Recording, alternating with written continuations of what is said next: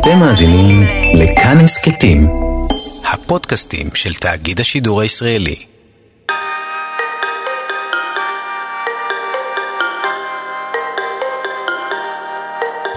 שלום, אתם מאזינים להסכת סליחה על עוד שאלה. פודקאסט שמלווה את התוכנית סליחה על השאלה הזאת שמשודרת בכאן 11 וביוטיוב.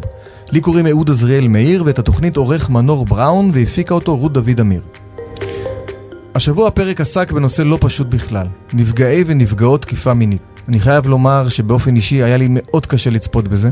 עצרתי את התוכנית בערך שלוש פעמים, והמשכתי בקושי רב לראות אותה, עם הרבה מאוד כאב.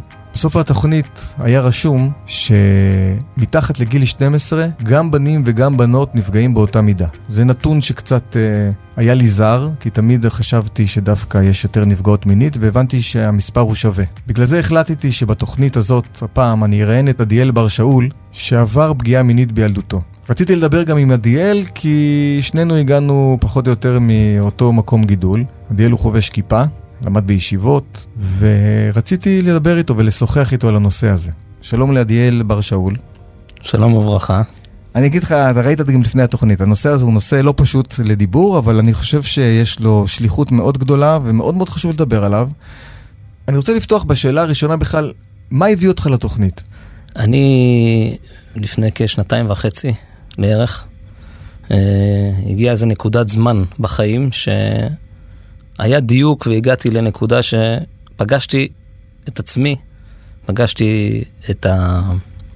בן כמה אתה ש... רק? אני בן 40. בן 40, זאת אומרת שהיית בן 38. משהו כזה, כן. ויצאתי לאיזשהו מסע מטורף שבעצם ברחתי ממנו כל החיים. פגשתי שדים, פגשתי אה, חיים הזויים שהם היו נועלים אצלי בפנים ואני לא מודע אליהם. אני לא מודע מה מנהל אותי. אני חי בחוץ ובפנים אה, שורד, חי, אה, בערך, משהו כזה. מת מהלך. משהו כזה. אף אחד, כל המכירים שלי, בחיים לא, כי פשוט זה שמרתי את זה לעצמי. אני יושב כאן, אני עדיין נמצא באיזה מסע ריפוי והכל, אבל אני יושב כאן, וגם ישבתי בתוכנית, בשביל שאם יהיה לב שיאזין לי, או יראה אותי, לב של גבר או אישה ששותקים, כמו שאני שתקתי שנים, על פגיעה, ואני אוכל לגעת להם בלב, ולתת להם איזשהו מקור, משהו של השראה, שיבחרו מחדש בחיים שלהם, זה שווה את הכל. זה שווה את הדמעה שאני אוריד, זה שווה את הקיבוץ שאני מרגיש עכשיו כשאני יושב פה באולפן רדיו, וזה שווה את הצילום, זה שווה את הכל, כן. ורק לעשות את זה ממקום של חיבור ומלא. לא ממקום שאני מרגיש איזה סטרסים. זה הכל נבנה אצלי לאט לאט עם היציאה החוצה, אבל בשביל שליחות. לכן אני כאן. אתה נפגעת מינית כשהיית ילד. הייתי בגיל עשר. Mm-hmm. ובעצם גדלת, גדלתי בבית חם מאוד, ובבית לא לימדו, לא סיפרו, לא שיתפו על נושא של מיניות. זאת אומרת, זה היה נושא כזה עם אישו בתקופה ההיא, אנחנו מדברים על 30 שנה אחורה. לא רק בגלל שזה בית דתי, כי כזה נושאים כזה, גם היום כזה, כהורה לילדים, אה, כזה נושא שפחות, אה, יש מודעות היום, ואני בכלל הכנסתי מודעות אצלי בבית, אבל אה, באופן כללי, לא הייתי מודע לדברים. זאת אומרת, גדלתי. הסבירו, והורים מקסימים והכול, אבל את הנושא של המיניות, אברי גוף וזה, לא היה דברים ברורים. ואיך זה בעצם קשור ל... זה קשור מכיוון שהדמות המדוברת, היה לי אמון אבסולוטי מולה. זה מכר של המשפחה, שהיה בן בית אצלנו. והוא בעצם uh, זיהה אצלי איזשהו רצון או צורך, כמו כל ילד, לכל מיני דברים.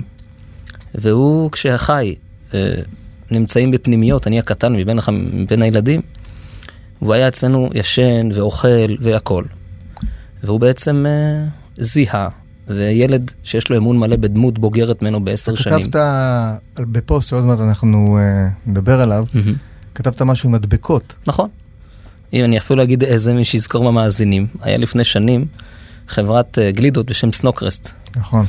והאוטוגלידה שהיה זה, מי שהיה קונה כמות מסוימת היה מקבל מדבקות של סנונסים. והלב של הילד עדיאל רצה את זה.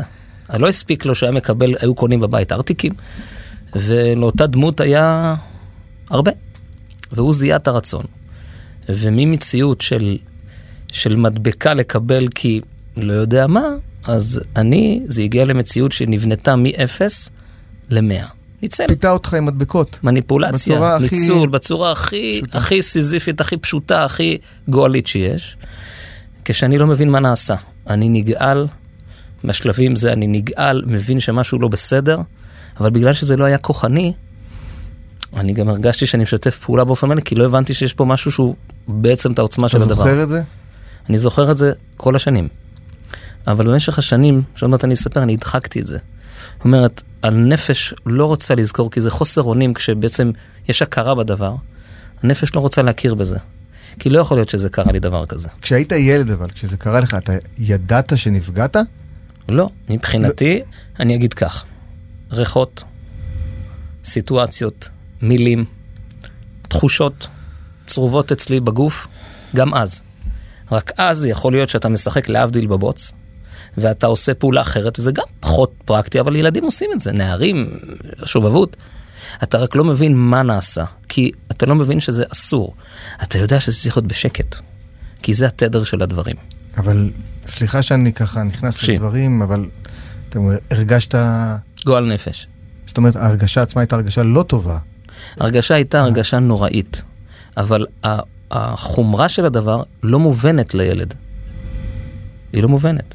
כשילד רוצה את המדבקות האלה, עכשיו זה לא שלא נתנו לו, אבל ילד רוצה עוד. וזה מזוהה, אז מציעים לו פתאום עשרה מדבקות, חמישה מדבקות, בשביל לשים את היד במקום מסוים. למה לא?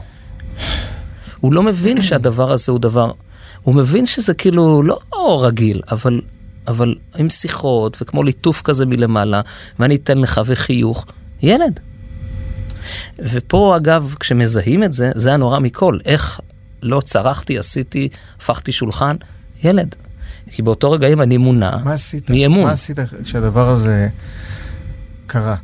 יש משהו שקורה כשזה אתה כבר, כשמתחילים, אני עם הזמן במסע ריפוי שלי, כשחוזרים אחורה עם הרגשות, אה, שדברים שקשה להגיע אליהם, כי בעצם בא לך באותם רגעים להתפוצץ, זה כשמגלים את הכעס, אז אה, אתה נזכר בתחושות של, אבל אני ילד, אבל יש גם משהו שקורה, שכשאתה עושה את הפעולה, אתה בפנים, יש איזה קיפאון קל, שאתה מבין אותו היום כבוגר. אתה פועל, אתה פועל באוטומט, כי אתה כבר מקבל ו- וזה, וכשמקבלים וזה כזה קל, אז סך הכל מה? ברור, אה, זה, זה הפגיעה עצמה, זה משהו שקרה פעם אחת, או שזה משהו ש... זה התחיל קרה. מניצול, כן. מניצול מיני. זו הייתה תקופה לא קצרה של ניצול, אה, עד שזה הגיע לאונס עצמו, והאונס עצמו לא היה פעם אחת. זה כמו שעם השנים רוב רצון להדחקה, אז אני זוכר את הפרטים, זה דברים שלא נמחקים.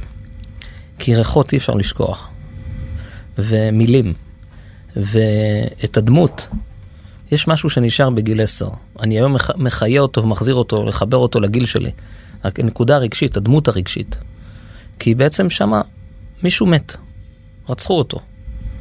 הוא, הוא, כי, כי כשהוא קלט את זה ואיבד נתונים די מהר, זאת אומרת, אחרי איקס זמן שהוא הבין מה זה גוף, וההתבגרות והכל, הוא רצה למות. היה תקופות במהלך הצבא שאני הייתי עם מכתב. אי אפשר לשאת את זה. אתה גם יודע שלא יאמינו לך. כן. לא יאמינו לך, זה אחד מהדברים הנוראים שקיימים. אתה כתבת בפוסט, שהפוסט שנכתב לפני שנה בערך, ביולי. ביולי, כן, 2018, תיארת שם כל המקרה ותיארת שבגיל 14, נכון. בעצם עד גיל 14 אתה לא זכרת את זה. לא. בגיל אוקיי. 14 נפל אסימון. ידעתי נפל בדיוק מה. נעשה. בוא- בוא תספר. רק לא, בגיל 14 ישבתי בישיבה בשיעור, תוך כדי שיעור תורה, גמרא. תוך כדי זה שהוא, אה, מי שמעביר את השיעור נותן לנו ראייה מפה ומביא מפה. וברגע אחד, מה שמתואר שם, שנעשה משהו לא בסדר מת- מתוך דינים שנלמדים, זה בעצם מה שקרה לי. וברגעים האלה, זה אחד מהרגעים המכוננים בחיים. וואו, אני עוזב זה- את השיעור, רץ לשירותים ומקיא את הנשמה. ואז מתחיל סדרה של זאת אומרת, באותו רגע אתה הבנת שמה יש- שקרה לא היה בסדר, או לא רק שפתאום שלא היה נזכרת? בסדר, אתה מחפש פשוט להיעלם, לברוח, לא להיות קיים. אני לא יכול להסתכל במראה, אני לא יכול להכיל את עצמי, אין לי דמות שתחבק אותי, שתבין אותי, אני מתחיל להיות, אני, אני זה כמו לחיות לבד, חי בעולם משלך. נוצר פה עולם חדש, מדינת עדיאל. עכשיו אתה גם צריך להיות שר הביטחון כי יש בחוץ, ואתה צריך להיות מתמוש בפנים, כי אתה, אתה, אתה ברעידת אדמה טוטאלית.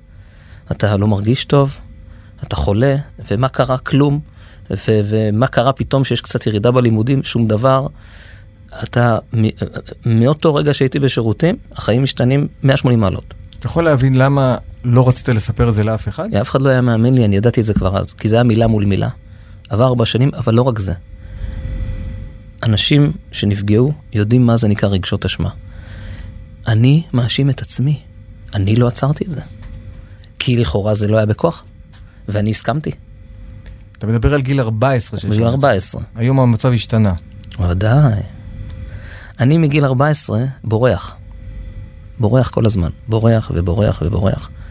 וככל שהשנים טוב, אני בורח טוב, אני מרצה. לוקח על עצמי, קשה לישון בלילות, וסיטואציות, והדמות הזאת, שהיא מקורבת, נוצר ברית שתיקה, והיא מסתובבת לי מול העיניים לפעמים, ואני לא יכול לשאת את זה, אז מה הכי קל לעשות? יצא לך, אמרת שזה מכר מהמשפחה, יצא לך אחר כך, אחרי גיל 14, לפגוש אותו? בוודאי. הוא היה מסתובב אה, לא כל הזמן, אבל הוא היה מסתובב מדי פעם, כי הוא מכר המשפחה, הוא היה בן בית. יצא לך לדבר איתו ביחידות? בוודאי, עזרתי לו גם בחיים. האבסורד, מי שמבין בעומק בטיפול, האבסורד הוא שכשאתה עוזר לבן אדם כזה, אז אולי זה לא קרה. מה זאת אומרת עזרת לבן אדם? בכל מיני וריאציות בחיים. הוא גדול ממני בעשר שנים. וככל ש, שהוא היה צריך עזרה במשהו, ואני המציל הסדרתי של החיים, די מאוד מהר נכנסתי לעובי הקורה בחיים, חזרתי מאותו פעם בישיבה והתחלתי ללכת לשוק, לנקות רצפה, לעשות מרצון עשייה, אבל בעצם זה בריחה. לקחת על עצמי דברים, עוד ועוד אחריות שאגיד במלחמה אני לא צריך. להיות אבא ואימא של סיטואציות שהיו נצרכות ולא, לברוח מהילדות, מהנערות, לברוח ממחשבה, לא לקרוא ספרים כי זה דמיון, ולא להתעסק בדברים של נוער, ולהתעסק בדברים הגדולים, כי אז זה מעסיק. וגם הדמות הזאת היא בעצם, אם לא דיברנו, אז זה לא קרה. זה מה שהנפש מוציאה, כי אם זה קרה, לא רוצים לחיות. היה פעם איזה רגע... אף פעם לא. אני יודע מה אתה בא לשאול. אף? פעם לא. אף פעם לא היה סיטואציה שחלמתי לפתוח את זה, מולו. כי זה לא קרה. גם מולו, זה לא קרה. עכשיו, הדפוס הזה מולו, נוצר פה דפוס של פוגע וקורבן, מכיוון שבשחזור, בתוך הסשנים הריפויים, כל דבר שהוא היה מבקש הייתי עושה. עכשיו, כששומעים את זה מפה, זה נשמע, תהפוך שולחן, תכניס אותו לזה, אבל אתה, הנפש נכנסת לקורבנות. אם פעם חשבתי שאני הגיבור הכובש את יצרו, כשלא הייתי נותן לעצמי להיפגע כי הייתי מנותק רגשית, ניתקתי את עצמי, אצלו זה היה, מולו זה היה הקורבן הכובש את יצרו. לעשות. כי ככה הנפש הורגלה. זה מילים שאדם רגיל נשמע לו משהו לא בסדר עם עדיאל, אבל אדם שעבר פגיעה, אישה או גבר, מבינים בדיוק מה זה התדר ומה זה העומק הזה, שאתה בעצם קורבן ואתה מנוהל. כשאתה אומר קורבן, אני רוצה רק להסביר... קורבן לא צריך להיות שהוא... לא, אני, אני רוצה להסביר גם למאזינים. אני לא מדבר, כל מה שדיברת זה לא רק על גיל 14, כי אחר כך אתה בוודאי. הולך לישיבה, אתה מתגייס, היית. בגולני, נכון? נכון, אחר כך מתחתן, נכון. ילדים, וכל הזמן אתה מה ש- נמצא מה שקורה... בסיטואציה הרגשית הזאת של קיפאון? סיטואציה שאני לא מרגיש. כי אם אני אסתובב בצורה נולדו מתודית... לך ילדים. בוודאי. אני ו- אתן דוגמה, העלית נקודה נכונה. את הילדים שלי, עד לפני שנתיים. זה, אם הם ישמעו את זה, הם כבר מכירים את זה ממני, אבל זה נשמע קצת, משפט קצת כבד. את הילדים שלי לא אהבתי, לא הרגשתי אהבה אליהם. הבנתי שאוהבים ילדים. גם את הוריי, גם את משפחתי. כשהיה קורה מקרה לא טוב, הוא לא היה חודר פנימה, כי הרגש סגור, הרמטי. כי אני לא רוצה להרגיש את העצב, את הכאב, את החוסר אונים. ממילא, כשקורה משהו משמח, ורצית להרגיש? זה אחד מהדברים שהביאו אותי להגיע לנקודה של אה, אה, לבדוק, ללכת לאיזה סוג של טיפול, מה יש לי, אה, כזה גיל כזה, אבל זה אחד לא הדברים שהביאו חשבת אותי. באותו רגע שזה קשור? לא, לא, לא עשית את ההקשר? לא. כי כשאתה מחזיק את הילד שלך ואתה לא בתור מרגיש אדם אותו? מאמין, אני אענה, אני בתור אדם מאמין, אני חי אמונה בהווה, ומבחינתי, אם אני לא מרגיש טוב, כי אנחנו עסוקים, ו... אה, היית רואה אותי מחייך, אבל זה היה חי... פייק חיוך. זאת אומרת, בעומק, אני אתן דוגמה מהברית של הבן שלי הגדול. יוצאים לברית, לפני שמניחים תפילין, אני מניח תפילין בברית, ויוצאים לברית לפני, מציף אותי כל המוזמנים, אני יוצא, אני לא יכול, לצאת, לא יכול לצאת החוצה. מגיעה אליי שמחה גדולה, אני לא יכול לשמוח. ואני לא יכול לשאת את זה. אז אני בשירותים, בוכה כמו ילד, בחוץ אני שומע את כולם. מה, מתי מתחילים? לפני זה הנחיתי את אחי שיגיד את הדברים ומי יעשה. אני בוכה, בוכה, בוכה, בוכה, כי אני לא יכול לשאת שמחה. לא יכול. גומר לבכות, מתנקה במרכאות, נקה קצת את העיניים, עושה את הפעולות האלה, ואני יוצא. כמה שאני נקה את העיניים וחיכיתי ועמדתי מול רוח שזה ירד, כל השיטות, עדיין ראו הדמומיות. הבן אדם בכה מהנשמה שלו. ואז אומרים, אוי, הוא מתרגש. אני לא יכול להתרגש. אי אפשר בחיים... כי מה יקרה אם תתרגש? לא, זה לא נכנס, אני עוד פעם אבכה מול כולם. אני לא יכול לשאת שמחה, כי אני לא יכול לשאת כאב. על הרצף של הרגשות, כשאדם יכול לכאוב באמת, הוא יכול לשמוח באמת. אבל אם הוא לא יודע לכאוב, לא לאהוב את הכאב, הוא יכול לכאוב כאב שהוא עבר, הוא לעולם לא ישמח, זה עומד על אותו רצף. ואשתך נגיד, הרגישה את זה? בזמן האשתי לא יודעת, לא, אף אחד לא יודע כלום. אף אחד בחיים. אבל לא הרגישה שאתה מנותק? לא, לא...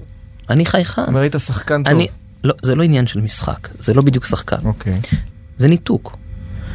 אבל אה, אה, זה כשיצאתי עם הסיפור שלי, אז אנשים אומרים, אתה? אתה לא מרגיש?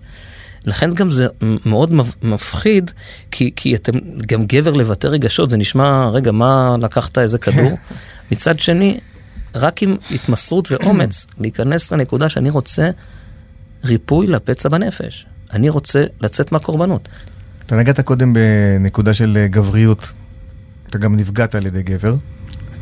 נסרטתי מגברים. ונסרטת, ואתה גם כתבת בפוסט שלך אמ, שהיה לך בעיה של מגע? כן.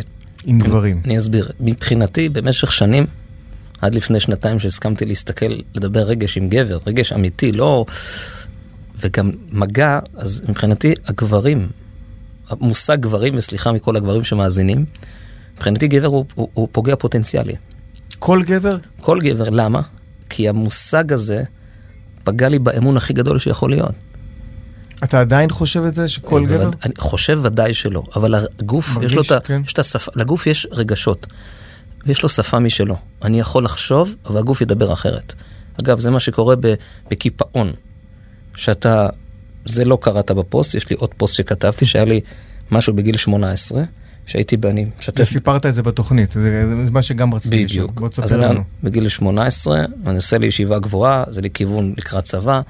אני כבר אדם שמעבר למודע מה שהוא עבר, הוא עושה כושר, ולי זה לא יקרה יותר, ו- ו- אבל מעולם לא עברתי טיפול, אני כאילו עובד על עצמי ומתעסק ומקבל אחלה של נראות. אני גם אימא, גם אבא, גם הסובבים, אני עוזר, אני מאוד מאוד מעורב בעשייה, מאוד חזק, בעשייה. מאוד, אה, מאוד כביכול, כביכול. מתיישב, ביום ראשון בשבוע מתיישב בקו אוטובוס אה, מבאר שבע לכיוון הישיבה, ומתיישב לידי גבר ענק. משהו ענק, לא גבוה, שמן, גדול כזה, מתיישב לידי, ואני מתיישב ואני שומע, ווקמן היה פעם דבר כזה. ואז אני מרגיש שהיד שלו פונה לכיוון המפסע שלי. ו... בזמן הנסיעה. בזמן הנסיעה. עכשיו, איזה שניות שאתה אומר, לא, זה לא אמיתי, זה לא קורה, ולי זה לא קורה, וזה לא יכול לקרות עוד פעם, אבל זה עניין של שניות שאני מבין שכאילו כביכול יש אוטובוס וקורה פה משהו, ואני בפנים מרגיש שאני צורח ולא יוצא קול. ואני פתאום הידיים שלי לא זזות. עכשיו שוב, מאזין או מאזינה שלא מבינים מה זה קיפאון, מה זה שהגוף משחזר מה שהוא עבר, זה יישמע להם? נה, לא אמיתי. אבל מי שמבין, נפגע או נפגעת, וגם סתם אנשים שעברו פוסט טראומה, יודעים מה קורה לגוף, הגוף קופא, משתתק. ואיך זה הסתיים הדבר הזה? הוא ירד מהאוטובוס. זאת אומרת, כל, כמה זמן זו הייתה הנסיעה? אתה מדבר על, אצלי זה היה נצח, הנסיעה לוקחת 20 דקות. אני לא זוכר מתי הוא עלה, אבל ברגעים שהוא היה שם... זאת אומרת, כמה דקות הוא ישב לידך ואתה לא אומר מכניס, הוא לוקח את היד ונוגע, ואני קפוא, צורח בפנים, ואת כל מה שיש לי אני מוציא, אני לא יכול, מכיוון שהגוף משחזר את מה שהוא רגיל לעשות, לא לעשות. זה מה שעובר נפגע או נפגעת. לא רובם, אני לא מכליל, אבל חלק לא קטן. לפעמים שואלים, אז איך קרה לה ואיך הוא חזר לפה?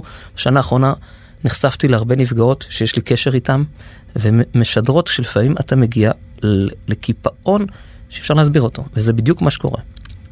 אתה חושב שאולי אה, בגלל שאתה עברת את התקיפה המינית, אולי אתה יכול לשדר משהו מסוים בלי שאתה אפילו מודע אליו לאנשים תוק, תוקפים? קודם כל השאלה שלך מדויקת, נפלאה, מכיוון שזו השאלה שרווחת.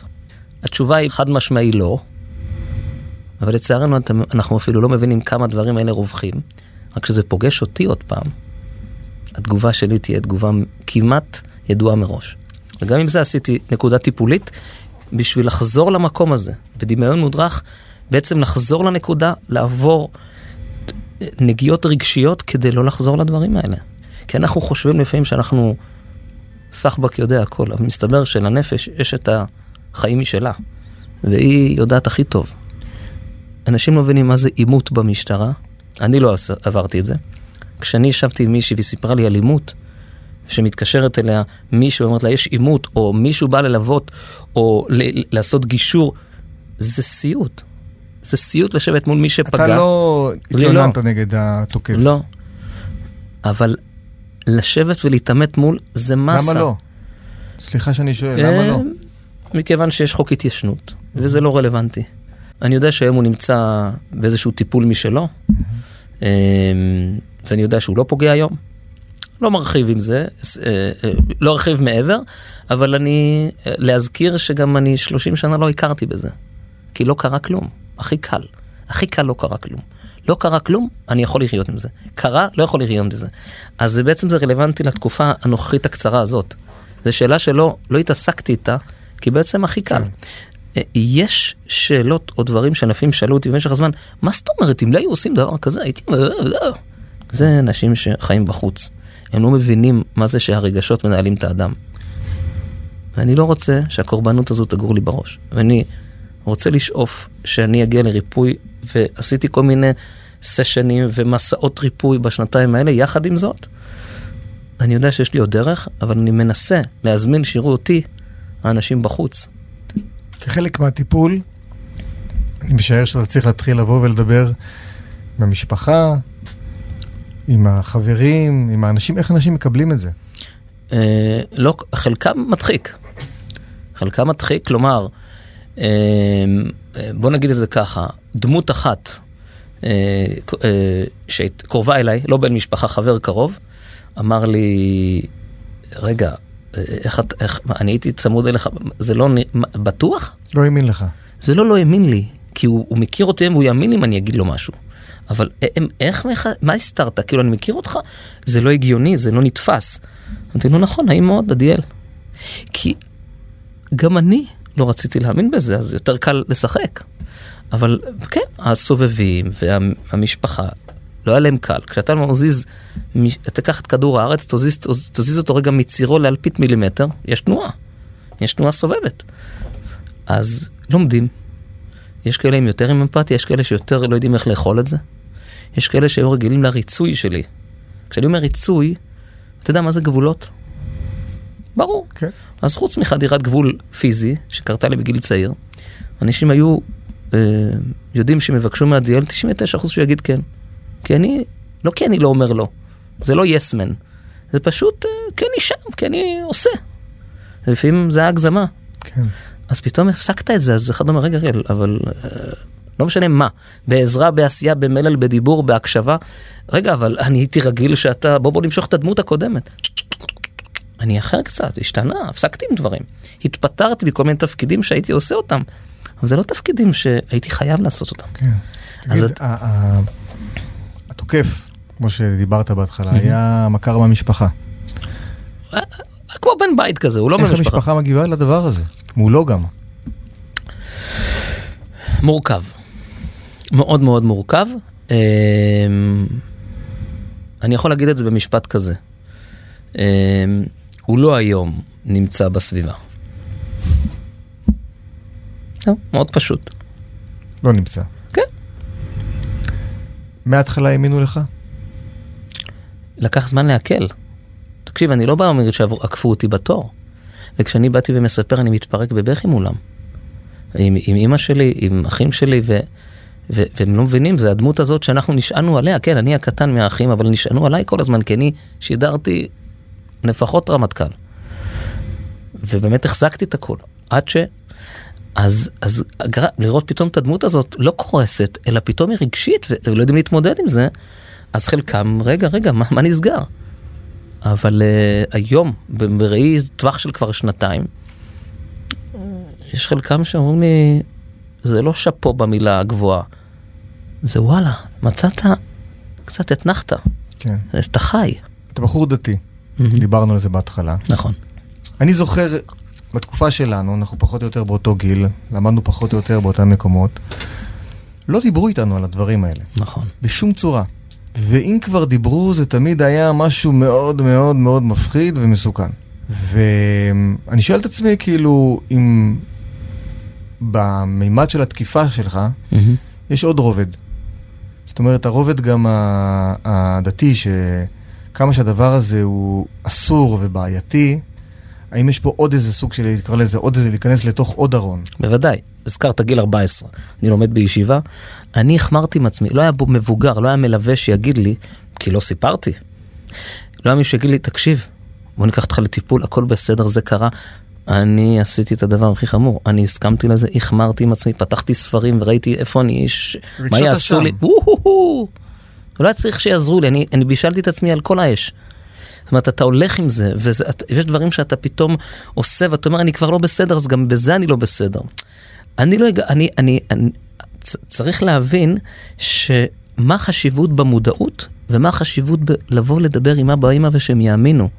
כי אפשר לחסוך לנער, לגבר, לבח, לנערה, לאישה, חיים שלמים, חודשים, שנים, רק אם נחבק אותה, נקבל אותה בדיוק מה שהיא עברה. ואם יש לה עכשיו איזה פיק או משהו, זה מדהים, לחבק, להכיל, לחמול, לא להסתכל בעין, כי החברה שלנו, במיוחד הזכרת חברה דתית, היא חברה שמלאה בבושה. עכשיו, אם רק תעיין, אני לא אאריך עכשיו, אם תעיין במקורות, תראה עד כמה אנחנו עיקר, עיקרנו את המקורות ושינינו אותם. המקורות שלנו, דברים כאלה מוקיעים. ודאי, ואנחנו אומרים, ברור. מה יגידו? מה, מה יגידו? הפוך. זה דבר שהוא... אני חושב שהמה יגידו והלא נעים זה אחד מהפשעים הכי חמורים שיש נכון. בחברה הזאת. נכון? וכשאני עומד... כל חברה. אני יכול להגיד לך שכשאני עומד היום ומדבר, וניגשתי לרב, רב אחד מאוד מיוחד, אדם חם בבני ברק, רב ליטאי, חרדי, נ... מקסים, ושיתפתי אותו, הוא אומר לי, זה גאולה. באים אליי אנשים, אני לא יודע מה, אתה תוכל לדבר איתו? אני בשמחה. כשבן אדם רואה, רואה זוג עיניים מולו, אומר לו, תקשיב, קרה לי את הדבר הזה, ואני מקשיב לו, ואני מספר את שלי, ואת מסע הריפוי, ומה בחרתי, ומה עשיתי, הוא פתאום נפתח. עכשיו, זה לא אומר שהוא יכתוב את זה בחוץ, אבל יש דמות, לא בגלל, כן, זה אנושי, לא קרה, קרה נורא מכל, אבל בוא נראה חיים עם זה. כן, בוא נראה חיים עם זה. אפשר לחיות עם זה. אני אתן לך נקודה. אני היום, הרגשות שלי קיימים, אבל הם פעם ישבו על ההגה באוטו. היום הם יושבים ליד ההגה. כשאדם לא נוגע ומטפל בעצמו, הרגשות על ההגה. וכשהם על ההגה, הם מנהלים אותו. וזה הכאב לב הכי גדול. הוא יכול להיות, יש בפנים נשמה מדהימה שיכול לעשות פלאים, אבל הוא פשוט מנוהל. הוא בפגיעות. אז דווקא מהמקום הדתי, כשאני אעמוד ואני אגיד את זה, ואני אגיד, לי זה קרה, ואני אומר את זה, ואני יש לי יחסים עם הבורא, אחלה של יחסים. אני מרגיש שהוא ליווה אותי כל החיים. אני מרגיש שהשיר של עפרה חזה, שאברהם פריד עיצב אותו, מישהו הולך תמיד איתי, זה שיר שהייתי דומע אליו תמיד, בשתיקה זה השיר שליווה אותי. יש עוד שני שירים אה, חזקים, אבל מישהו הולך תמיד איתי, ואני רואה היום את הדרך. זאת אומרת, אני, אני אסתכל ברובד הגבוה, אני יושב כאן, אני מרגיש את השליחות. כי אם אני יושב מול אדם, או אישה, לא משנה, ואני יכול לתת להם משהו מהכאב, או מהשמחה, או מהביטחון, שאני מבין אותם לגמרי, ואני איתם, אין יותר מזה. יש לי עוד המון מה לשאול אותך, אבל uh, לצערנו הרב, uh, אנחנו צריכים לסיים. ואני, באמת, אני חושב שלבוא ולדבר על הדברים האלה, בייחוד כגבר, ועוד גבר דתי שעבר על ידי גבר את כל הדברים, זה מאוד חשוב, ותודה רבה לך, ואותי אישית אה, חיזקת מאוד. אני אגיד רק משפט אחרון. תודה לך ותודה לכל מי שנתן את המקום, את הבמה. אה, זה באמת חשוב. אני אגיד תודה, כמו שאני תמיד אומר, לבורא עולם, הוא נותן את הכוח. ותודה למי שסובב אותי, ולאישה המיוחדת שאני עובר אצלה מסע. אה, הכרת הטוב זה הודיה גדולה מאוד. תודה רבה, עדיאל. בשמחות. אמן, תודה לכולם. עד כאן הפרק השני בהסכת סליחה על עוד שאלה. היום עסקנו בנפגעי ונפגעות תקיפה מינית.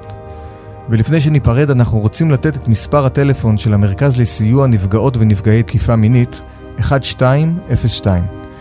את התוכנית ערך מנור בראון, הפיקה אותו דוד אמיר, אני יהודה זריאל מאיר, וניפגש בפרק הבא. תודה רבה.